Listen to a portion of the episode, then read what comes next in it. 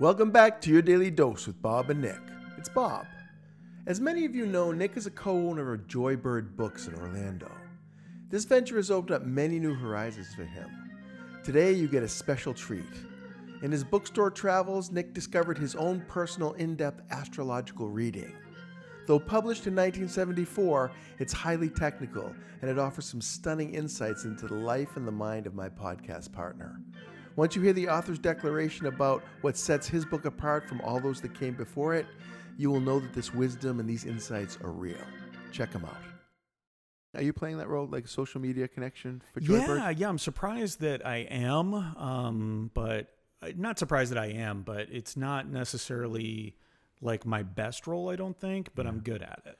I, if I were doing that role, I'm not, but if I were, I think what I would do is every day I would find a passage from one of the books in my store. Just a simple little something. It could just be beautiful words.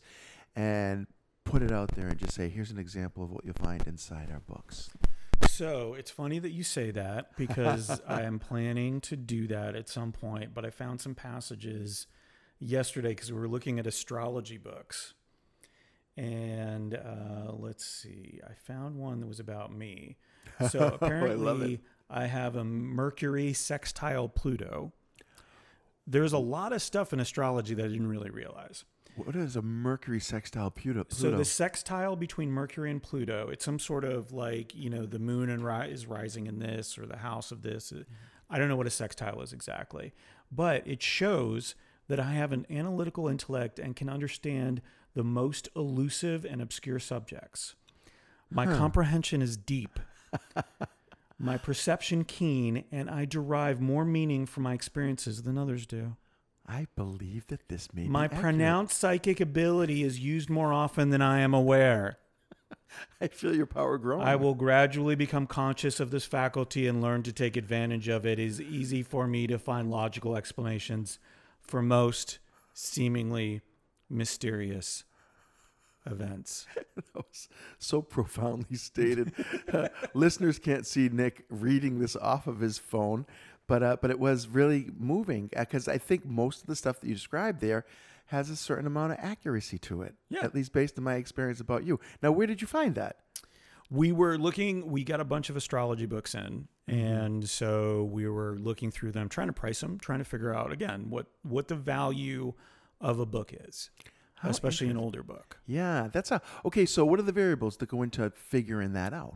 Oh, so you can. What's nice is now you know you used to have books just to figure out like what your different signs were, what the different planets were doing at the time you were born. Yeah. Um, now you can just go online, put in your date of birth and your time of birth, and it'll come up. It'll spit out all that data Oh, for you. So then you go back to the book, um, and every book is going to be different. Every astrologer or person who put out a book is going to have a different interpretation. Um, but you go back to the book and you say, okay, so I'm this and this. So what does that chart get me? Wow. That's that seems very subjective. It's incredibly subjective. you know what isn't subjective is the way the guy described his book, which I want to read to you now because I love this. He went hard. There have been many introductory books written about astrology, but the subject of aspects, which is like the different pieces and parts, has often been overlooked or treated too lightly. Robert Pellet- Pelletier, uh, his book Planets in Aspect Understanding Your Inner Dynamics, does the job other astrologers have failed to do. He's carving out a niche here. I mean, he's he's calling everybody else out. yeah. it is undoubtedly the most thorough, in-depth study of planetary aspects ever published. That's a keeper right there. Yeah, 1974. by the 74. well, the planets aren't changing that much. I mean, as far as I know, they're all still there. Well, Pluto, not so much. It's still there. but not as a planet. It's a it's a it's You're a lesser planet. status. Okay, guess what?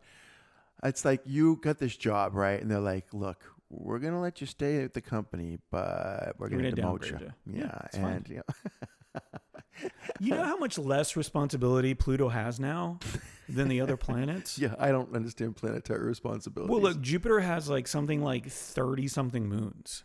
Yeah. Like, imagine having to keep track of all that, right. Saturn's got to keep those rings. all those clean. rings, Yeah. and Pluto's like, I don't have to be a planet anymore, but I get to keep rotating around this. All right. I'll do it. That's All the food and none of the responsibility. That's great. Yeah. I, I guess everything now I about that. understand. Yeah. You teach me so much about interplanetary relationships. Hey, it's Nick. Thanks for listening. On reviewing this episode, I realized that Bob at some point asked me how we price books, sort of the characteristics and the things that we look for in that process. But apparently, I wasn't done talking about astrology. I wanted to talk a little bit more about astrology. So there you go. If you have any suggestions on social media posts from a used bookstore, please let me know. I am uh, uh, always looking for suggestions and things that'll engage people with content. Have a great day.